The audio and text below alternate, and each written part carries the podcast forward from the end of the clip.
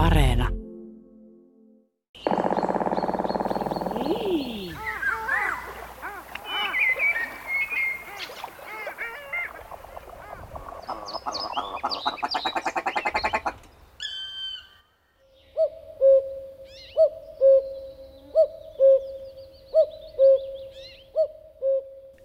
Munamuseon perustaja teollisuusneuvos Ragnar Kryger oli rohkea, energinen, huono uninen, kova tekemään töitä ja eli satavuotiaaksi. Siinä ajassa ehtii paljon, kuten perustaa maailmankuulun munamuseon, jossa on noin 60 000 munaa, 3200 lintulajin munia. Se on noin kolmas osa maailman kaikista tunnetuista lintulajeista. Osa sellaisten lintujen munia, joita ei enää ole.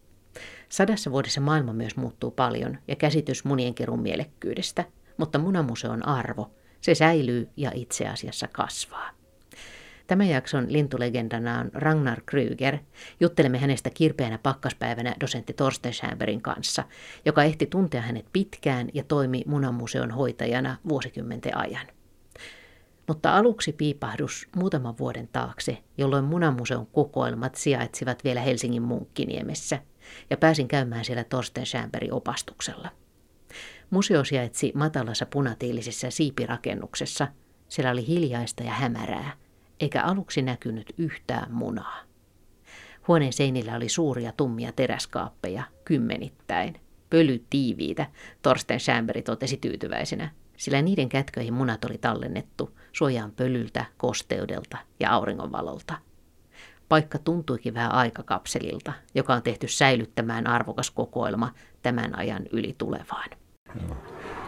Tämä on tänne, tässä näkyy, että nämä pikkulinnunmunat, ne on siis lasiputkissa.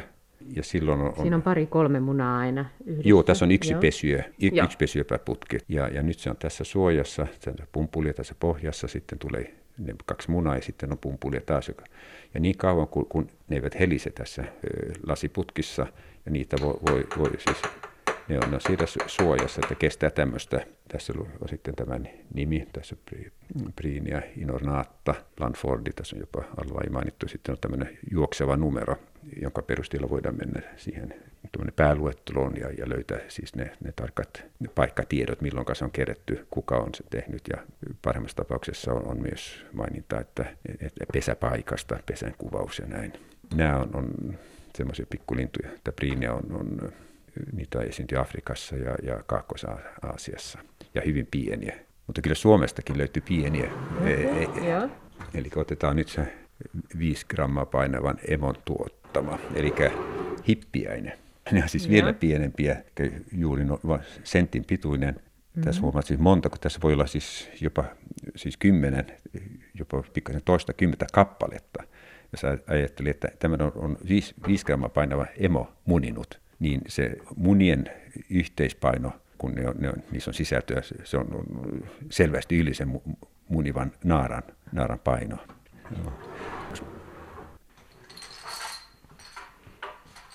Tässä on tämmöinen näyttelyvitriini, missä jossa on näyttelijät eksoottisimpia munia, jos nyt lähtee siitä, että jos joku on kuullut sukupuuttoon, niin se on eksotiikkaa. Ja edessä mielessä se on. Ja, ja tässä on, on Epiornistiitan, eli aikaisemmin siitä käytettiin nimi Madagaskarin strutsi. Ja epi, on, on se kookka niistä lajeista. Muutama on kuvattu. Toihan on siis ihan valtava. Todella valtava. Se, se on yli 30 senttiä pitkä ja, ja yli 20 senttiä leveä. Ja siinä mahtuu noin 8 litraa. Ja tiettävästi se on suurin muna, joka koskaan maailmassa on ollut, dinosauruksilla oli selvästi pienemmät kuin, kuin, kuin, kuin tämä. Se on aivan, aivan hämmästyttä. Se on aika tuommoinen vaalea ja sitten aika huokosen näköinen.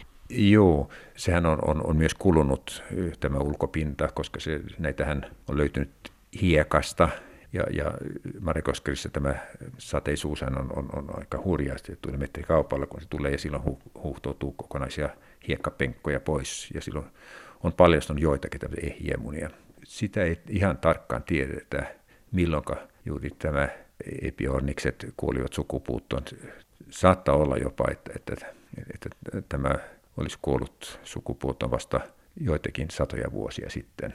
Tässä on, tässä on tämmöiset niin portaittain nouseva tämä vitriini ja sitten tämmöistä mustan sametin päällä toi nämä munat ja sitten siellä lukee tosiaan, että sukupuutto on kuollut, melkein sukupuutto on kuollut. Joo, ja siinä ectopistes migratori, eli tämä vaeltajakyyhky Pohjois-Amerikasta, muuttokyyhky, muuttokyyhky joka, joka eli Pohjois-Amerikassa kymmeniä kymmeniä miljoonia niitä oli, ja vielä 1800-luvun loppupuolella viimeinen kuoli eläintarhassa 1914, se oli Martta-niminen lintu. Se oli hämmästyttävä tämä, tämä häviämisen nopeus, mutta niitä vainottiin, niitä ammuttiin ja, ja dynamiitilla, ja, ja, ja niin. mutta ilmeisesti niissä oli myös tämmöinen sosiaalinen vaatimus, jotta pesintä onnistuisi, niin siinä, niitä piti olla riittävän monta. Toisaalta sitten täällä on, on naapurina tuolla, missä lukee Pingvinus impennis. Siinä voisi olla myös alkkain pennis, eli tämä siivetön ruokki, siivetön ruokin muna. Ja, ja niitähän tunnetaan maailmassa pikkasen päälle 70. Ja Errol Fuller-niminen henkilö on, on kartoittanut jokaisen tämmöisen munan ja sen storin. Niitä on huutokaupattu oikeastaan 1700-luvulta lähtien. Jokaisen munan erilaiset omistajat on, on, on pantu bränttiin. Ja, ja tämä, tämä muna on niin sanottu Vicomte de Bardin muna numero kaksi. Toinen nimike sille on Lord Garvaks Footman's Egg. Eli Lord Gardvag oli, oli yhdessä vaiheessa sen, sen ostanut 1800-luvun e, alkupuolella. Hänellä oli, itse asiassa kolme kappaletta. Ja tämä, tämä kuuluu se sen takia, että hänen palvelija, hänen Footman, niin, niin pudotti sen lattialle, se meni rikki väistä ja se historian mukaan, niin, niin palvelija sai tietenkin potkut ja, ja muna paikattiin aika, aika surkeasti kyllä, mutta se, sen story jatkoi ja, ja sitä myytin huutokaupassa ja se oli sille ja tälle omistajalle. Ja 1956 niin Krüger osti tämän ja silloin se paikattiin Jon Grönvallin toimesta. Ja nyt se on niin, siinä kunnossa, että, että pitää olla mainita luettelokortissa, että se on paikattu, koska sitä ei näy, että se on paikattu. Että se on tavallaan nyt, sen tieteellinen arvo kyllä tässä mielessä on, on jossain määrin laskenut. Mutta tähän kun katsoo, niin se on, ei siitä tosiaan, tosiaan näe yhtään, että se on paikattu. Se on tässä vitriinissä vasemmalla puolella ja se on hyvin kaunis ihan tuommoisena esineenä, kun se on tuommoinen aika soikean muotoinen ja no vähän niin kuin tuolla niitä ruokimunia ja sitten vaalealla pohjalla noita erilaisia kuvioita, täpliä ja viivoja. Kyllä, ja se on aika tyypillinen verrattuna näihin muihin, kun katson että näitä muita säilyneitä munia, että ne tässä on mm. tämä Fullarin kirja, missä nämä on, on, on luetteloitu ja siihen liittyy... Siis tämä on kirja, joka kertoo siivettömän ruokin tarinan vai? Kyllä, niin, niin tarkasti kuin se on, on, on kerrottavissa. Ai ja täältä löytyy sitten kaikki maailmassa jäljellä olevat siivettömän ruokin munat? Kyllä, kyllä. Ja, ja tämä muna on, pitäisi olla muistaakseni, oliko se numero 40? Se ei ole tuossa, olisiko se? Joo, tässä 40. Mutta tämä, tämä, tämä story löytyy sitten hyvin tarkasti tässä kirjassa. Täällä on kaksi, kaksi sivua ja tässä on myös kuva tietenkin sitten Krygeristä Holding the Egg of an Epiornis, eli siis hänellä on, on, on, on tämä vier, tämä, tämä. Ja. ja tässä näkyy juuri että tämän eri, eri vaiheet, missä, missä tästä munasta on jotain mainintaa kirjallisuudessa. Tuntuu aika oudolta katsella siivettömän ruokin munaa ja tietää, että sen on muninut aikanaan elänyt lintu, eikä sitä enää ole. No ei tietenkään sitä yksilöä, mutta ei koko lajiakaan, eikä sen auttamiseksi voi tehdä enää mitään. Tai katsoa joitain satoja vuosia sitten sukupuuttoon kuolleen Madagaskarin strutsin, nykyiseltä nimeltään norsulinnun valtavaa munaa. Niitä oli kuulemma ennen toista maailmansotaa jäljellä 35, mutta aika monta niistä oli Saksassa ja ne tuhoutuivat pommituksessa ja sodan melskeessä niin, että nyt munia on jäljellä enää vain muutamia. Ja yksi niistä on Krygerin kokoelmassa. Ei ihme siis sikälikään, että kokoelma on maailman kuulu. Munat ovat upeita, kauniita eri muotoisia, kokoisia, värisiä.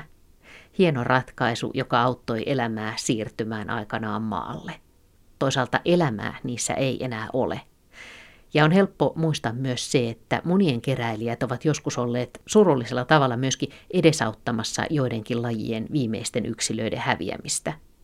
Vaikka on kokoelmia toki kartotettu myös muuten. löytämällä vaikka vanhoja tai kuoriutumattomia munia. Kun Krygerin kokoelma kasvoi riittävästi, hän päätti siis lahjoittaa se Helsingin yliopistolle. Hän rakennutti sille tilat Munkkiniemeen ja siinä vaiheessa Torsten Schämberi päätyi munamuseoon, sillä Kryger tarvitsi apulaista purkamaan munapaketteja ja punnitsemaan, mittaamaan, luokittelemaan ja järjestelemään niitä. Se oli kuulemma parhaimmillaan aikamoista hommaa, availla eksoottisiakin postintuomia kääreitä, punnita munia, alkuun apteekkivaalla, hengitystä pidättäen – lähetellä munatietoja maailman museoille ja tutkijoille. Krygerin kokoelma on nyttemmin siirretty luonnontieteellisen keskusmuseon tiloihin. Sitä säilytetään kuitenkin omana kokonaisuutenaan, Torsten Schämberi kertoo. Mutta millainen mies oli Ragnar Kryger? YITn yleisen insinööritoimiston perustaja, teollisuusneuvos, metsästäjä, monien keräilijä. Ohjelman taustalla kuuluu käki, Krygerin linnuksi olisi voinut kyllä valita minkä tahansa kotimaisen linnun. Kokoelmien 3200 lajin joukosta löytyvät kyllä kaikki Suomessa pesivät 240 lajia. Käki sopii kuitenkin sikäli, että kokoelmaa on käytetty monesti juuri käkitutkimuksiin. Siellä näkyy hienosti se, miten moneen suuntaan käkien evoluutio on niitä kuljettanut ja auttanut muokkaamaan oman munan vastaamaan hämmästyttävän hämäävän tarkasti kasvatusvanhempien munien väriä. Ja nämä erilaiset käen pesimistavat ja munat ovat kautta aikojen olleet oologien erityismielenkiinnon kohteena, Torsten Schäberi vahvistaa. Ja kertoo haastattelumme myötä myös monista muista tutkimushankkeista, joissa munamuseon kokoelmat ovat olleet tärkeitä. Hän oli aika pienikokoinen, laiha, ketterä, hyvin eloisa hän oli hyvä kertoja, intensiivinen kertoja ja hän oli täynnä storia ja, ja hän, hän, hän oli syntynyt 1897 ja, ja saavutti sadan vuoden iän. 90-vuotis kalasi pidettiin Hetteessä, jossa hänellä, hän, oli ostanut tämmöisen muutamalla eräkaupalla, oli ostanut siis laajan saaristoalueen siellä Inkon ulkosaaristossa Hetteen nimeltään ja muodosti siitä luonnonsuojelualueenkin hän, hän oli teollisuusneuvos, mutta myös 70-luvulla niin Helsingin yliopisto kutsui hänet kunniatohtoriksi. Olin itse asiassa aloitteen tekijä ja, ja mielestäni se oli perusteltu, koska hän, tämä lahjoitus ja, ja myös hänen sitten julkaisutoimintassa se, se ei ollut niin, niin suuri, mutta hän, hän useita artikkeleita tieteelle aikaisemmin tuntemattomien munien kuvauksia hän teki. Mutta tämä kokoelma, kokoelma hän on, on, on pysyvä, pysyvä arvo hän sairasti pitkän unettomuudesta, siis vuosikaupalla 50-luvulla, ja, hän oli, oli varsinainen työmyyrä ja aina intensiivinen se, mitä hän teki. Et myös tämä suurmetsästys, sen mä muistan kyllä, kun hän tuli Afrikan metsästysreissusta, niin hän totesi, no joo, että toi, toi kivääri, se, se, se räjähti ja, ja siinä mennyt pikkurille, mutta mitäpä siinä. Meillä oli on pitänyt kertoa tästä itse munamuseosta. Nyt siinä munamuseo, munat on siirretty nyt luonnontieteellisessä keskusmuseon eläinmuseolle sinne Pohjois-Rautatiekadulle. Ja, ja nyt tämä siipirakennus on, on muussa käytössä. Siinä seinässä lukee edelleen tuommoisen mustiin eh, graniittilaattoihin kaivettu Museum Ologicum R. Kryger. Ja tämä nimi on maailman kuulu. Se on hyvin tiedossa ympäri maailmaa. Hän asui itse siinä edustushuoneistossa siinä kolmekerroksessa talossa, siinä pohjakerroksessa, ja siinä oli väliovi siihen munamuseoon. Että hän työskenteli paljon kolmien kanssa, ja kun minä siellä, minä toimin myös sitten siellä hyvin usein, tein aika pitkiä päiviä, aika usein siis pikkutunneille. Ja silloin siellä toimi myös John Grönvall, joka oli eläinmuseon entinen preparaattori, konservaattori, ja joka oli maailman paras linnunmunien paikkaaja niin, niin siellä hänen kanssaan me, me, me tehtiin todella paljon erilaisia töitä. Että, ja, ja Krieger tuli tuommoinen tiesi sille, että kun ovi, ovi, ovi siellä väliovi aukeaa, niin silloin tiesi, että nyt tuli tämmöinen, mitä mä sanoisin, myrskypuuska, että nyt pitää olla, katsoa, että kaikki, kaikki irtomuodot on, on, on nyt suojattu, että ne ei lennä sitä ilmavirtauksesta. Joo. Hän osasi aivan huikeasti näitä osasi kokoelmansa. Hän oli niin täynnä storia, mitä hän on saanut sitä sen tätä. Ja joskus, jos oli joku juhlan aihe, juhlimisen aihe, niin silloin kyllä siellä Krieger tuli champagne pullon kanssa joskus, mutta itse hän ei juonut. Hän, mä luulen, että hän ei käyttänyt alkoholia lainkaan, vaikka kyllä tarjosi sellaista, mutta jossain lehtihaastattelussa olit sanonut siitä, että joskus oven takaa kuulu, kuulu kun joku sanoo, että jotkut ohikulkijat sanoo, että tuosta puuttuu Z tuosta tekstistä, että tuossa on virhe. Se on ihan totta. Nyt tämä, tämä munamuseo siipirakennus sijaitsi siis Munkkiniemessä Kalastajatorpan tiellä, tien varressa. Ja kyllä monen useampaan otteeseen kuulin ulkove kautta, että kun oli ohikolkijoita, niin, niin kuului, että nyt askel, askeleet loppuivat. Aha, no nyt ne, nyt ne luke, yrittävät se, lukea, mitä siinä seinälaatassa lukee. Ai, joo, ai, katos, tuosta putuu zetä. Zeta, että ne, löytäneet sen, luulin se olevan painovirheen. No näin, että syyn. Jos mietitään tätä Krygerin lapsuutta, niin tiedätkö, että miten hän innostui alun perin linnuista ja linnunmunista? Se on mielestäni aivan selvää, että se on hänen opettajansa kautta, joka hän kävi Senskali Seetissä koulua Helsingissä, Liisan kadulla, ja siellä hänen biologian opettaja oli Ivar Hortling. Ja Ivar Hortling hän oli itse munien keräjä, keräilijä, ja hän oli oma kokoelmassa kokoelma, joka, jonka itse asiassa Krieger aikoinaan sitten osti, 30-luvulla ostikin. Ja Krieger kyllä kertoi, kun Ivar Hortlinger oli myös tämmöinen, hän asui Kulosaaressa, mutta oli, oli hankkinut myös tilan sieltä Pikkalanjoen varrelta. Ja silloin hän teki tämmöisen halus soutajaa. Niin, niin, niin, ja, ja Krieger kertoi, kun hän, hän koulupoikana sitten oli, oli, oli sille Hortligen luona Pikkalassa ja sitten lähdettiin merelle merelle soutaen ja, ja kyllä se on aivan selvä, että ei, ei Hortling itse soutanut, vaan kyllä siinä oli tämä koululainen, joka souti. Ja hän sanoi, että kyllä ne aika pitkiä ne, ne, ne matkat ja kyllä se oli aika sitkeätä, mutta aivan varmasti hän silloin innostui myös itse munien keruusta.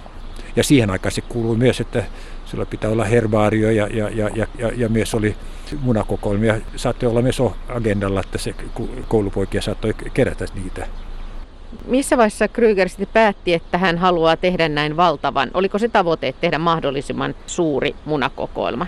Hyvin varhain hän, hän, hän keräsi itse teini-ikäisenä, ja, mutta osti jo vuonna 17 ensimmäisen kotimaisen kokoelmansa ja seuraavana vuonna joku, joku muu. Ne oli aivan pieniä. Ja vähitellen tämä, tämä hänen taloudellinen tilanteessa parani. Yleinen insinööritoimisto rakensi aika monelle Suomen kaupungille vesitornit ja, ja vesijohdot. Ja siitä tuli vähitellen myös kansainvälinen firma ja rakensi Irakiin ja Iraniin ja, ja eri, eri puolille.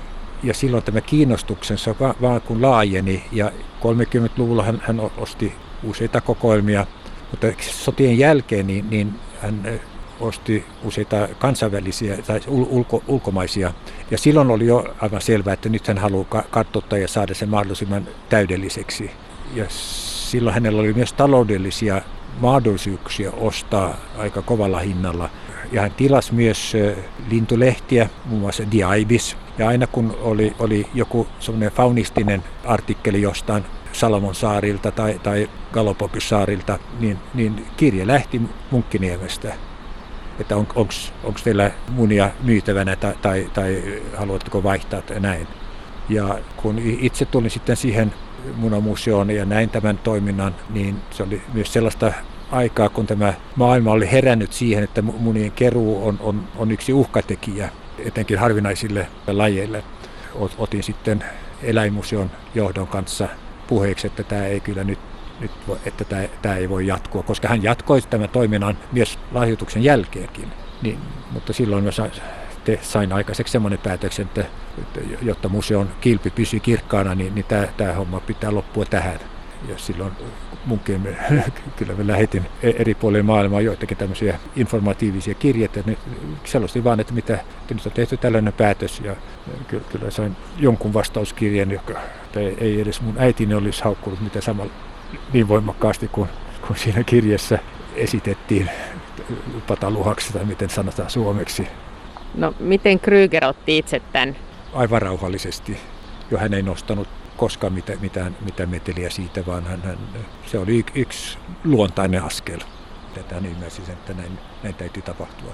Hänen munamuseossaan tässä kokoelmassa on valtava suuria aarteita myöskin. Ihailiko hän näitä sitten niiden munien kauneutta? Kävikö hän siellä munamuseossa katselemassa näitä vai oliko hän ikään kuin sitten tyytyväinen, kun ne olivat hänellä hallinnassa? Hän kävi kyllä katsomassa ja, ja selvästi myös ihailemassa ja iloitsemassa. Aha, että, ja siihen Kereliin kuuluu kyllä semmoinen ilmiö, että se, joka on, on harvinaista, niin, niin se on hienoa. Sillä sektorilla hän, hän, hän, hän oli täynnä storeja kyllä eri, eri, eri munien historiasta ja, ja oli paneutunut kyllä, kyllä niihin. Mutta myös Kerele haluaa myös näyttää muille ne, ne kovimmat rariteetit ja ne, ne, ne, ne hienoimmat, syystä toisesta hieno, hienoimmat. Ja, ja, ja hänen luonnon oli käynyt Japanin prinssi ja, ja ihailut hänen kokoelmaansa. Ja, ja sitten hän oli sanonut, että tästähän puuttuu yksi, yksi laji. No mikä, mikä sitten? No, no Grus japonensis, Japani, Japanin kurja muna, ja, joka siihen aikaan oli, oli lähes sukupuuttoon kuollut. Ja, ja, ja, ja sitten se kesti kyllä vuosia, mutta pari, vuosi pari sitten Japanin lähetystä tuli lä, lähetys, lähettiläs ja, ja to, toimitti paketin ja kun hän avasi niin siinä oli Grus japonensik, japonensiksen muna. Ja tämä on story, joka, joka Krieger loistavin silmin kertoi myös. se oli, hän, hän, hän osasi niin hurjan paljon näistä, näistä munista, että kyllä totta kai, kun hän on, on, hän on niin selvästi ilahtunut niistä ja, ja rekisteröimisestä ja, ja, ja työskennellyt niiden parissa, kyllä se oli, että hän halusi täydentää kokoelmaansa ja, ja totta kai myös harvinaisia, mutta eksotisista paikoista, josta oli, oli hyvin vähän tietoja että sen takia hän, hän juuri kun British, se oli British Somaliasta, niin hän, hän, hän, hän oli hankkinut juuri kokoelman. Ja hän 50-luvulla hän osti Gedes Myykärin keräämä Länsi-Intia kokoelma, jossa suurin osa oli Trinidad ja Tobagosta. Ja siihen kuuli, kuuli tuhansia, tuhansia pesyeitä. Ja, ja se on siis todella merkittävä myös, että yhdessä vaiheessa, mitä tilanne on nyt, mutta yhdessä vaiheessa se oli niin, että, se, että paras kokoelma, sen alueen kokoelma oli, oli Munkkiniemessä. Ja juuri Trinidad ja Tobagosta, niin tämä länsiästä on, on James Bond on kirjoittanut käsikirja, mutta se oli kyllä eri kaveri kuin tämä enemmän tuttu, tuttu hahmo, mitä nähdään telkkarissa. Torsten Schämberg, sinä huolehdit, niin olet toiminut tämän munamuseon vastuuhenkilö sen ja tämän jälkeen pitkään. Ja se on tietenkin tärkeää, että ne munat säilyvät hyvässä kunnossa tästä eteenpäin. Kun on näin valtava maailmanlaajuisesti merkittävä munakokoelma, sieltähän pystyy näkemään paljon kaikenlaista sen lisäksi, että näkee sitä, että minkälaisia maassa pesivien lintujen munat tai kallion kielekkeillä tai minkälaisia yhtäläisyyksiä ja eroavaisuuksia niissä on, niin mikä tänä, tänä päivänä on sun mielestä Krygerin munakokoelman merkitys? Minkä takia se on niin arvokas? Mitä ne munat kertoo? Niin yksi suuri merkitys on, että ne edustavat hyvin pitkiä aikasarjoja. Ja, ja pitkät aikasarjat, olipa se mistä, mistä luonnonkappalista tahansa, ovat äärimmäisen tärkeitä, jos me halutaan ymmärtää ja seurata, mit, mitä luonnossa tapahtuu, on tapahtunut. Että sen takia ne, ne on, on syytä säilyttää myös tulevaisuutta ajatellen, koska me emme tiedä, mitkä huomispäivän kysymykset ovat. Ja esimerkiksi, esimerkki tästä on, että se oli, kun tämä tietoisuus ympäristömyrkyistä ja niiden vaikutuksesta niin, niin yksi olennainen tiedon lähde oli petolintujen munien, munakuorien ohentuminen. Sitähän ei tiedetty. Se selvisi tämä, tämä DDTn vaikutus munakuorin selvisi vasta 60-luvulla, 67, 66-67, kun tämä Derek Radcliffe oli ruvennut tutkimaan, tutkimaan sitä, että minkä ihmeen takia niin, niin, niin muuttohaukka häviää sitten Englannissa ja, ja minkä takia pesinnät epäonnistuvat. Ja jostain syystä rupesi katsomaan myös, että huomasi, että ne munat on, on, on kevyitä ja rupesi mittamaan munan kuoria ja myös määrittämään myös sisällön ympäristömyrkkypitoisuuksia. Silloin avautuu oikeastaan uusi tutkimushaara, voidaan sanoa. Ja käyttäen näitä siis vanhempia, ja kun hän vertasi 60-luvun munia 1800-luvun muniin, niin, niin huomasi, että, että tässä on tapahtunut suuri muutos ja, ja pystyi yhdistämään sitä tähän tämän DDTn käyttöön ja, ja mu, muihin ympäristömyrkkyihin. Ja, ja sitten tämä, tämä laajeni, tämä tyyppiset tutkimukset, ja todettiin, että ilmiö on, on, on, on, joka paikassa.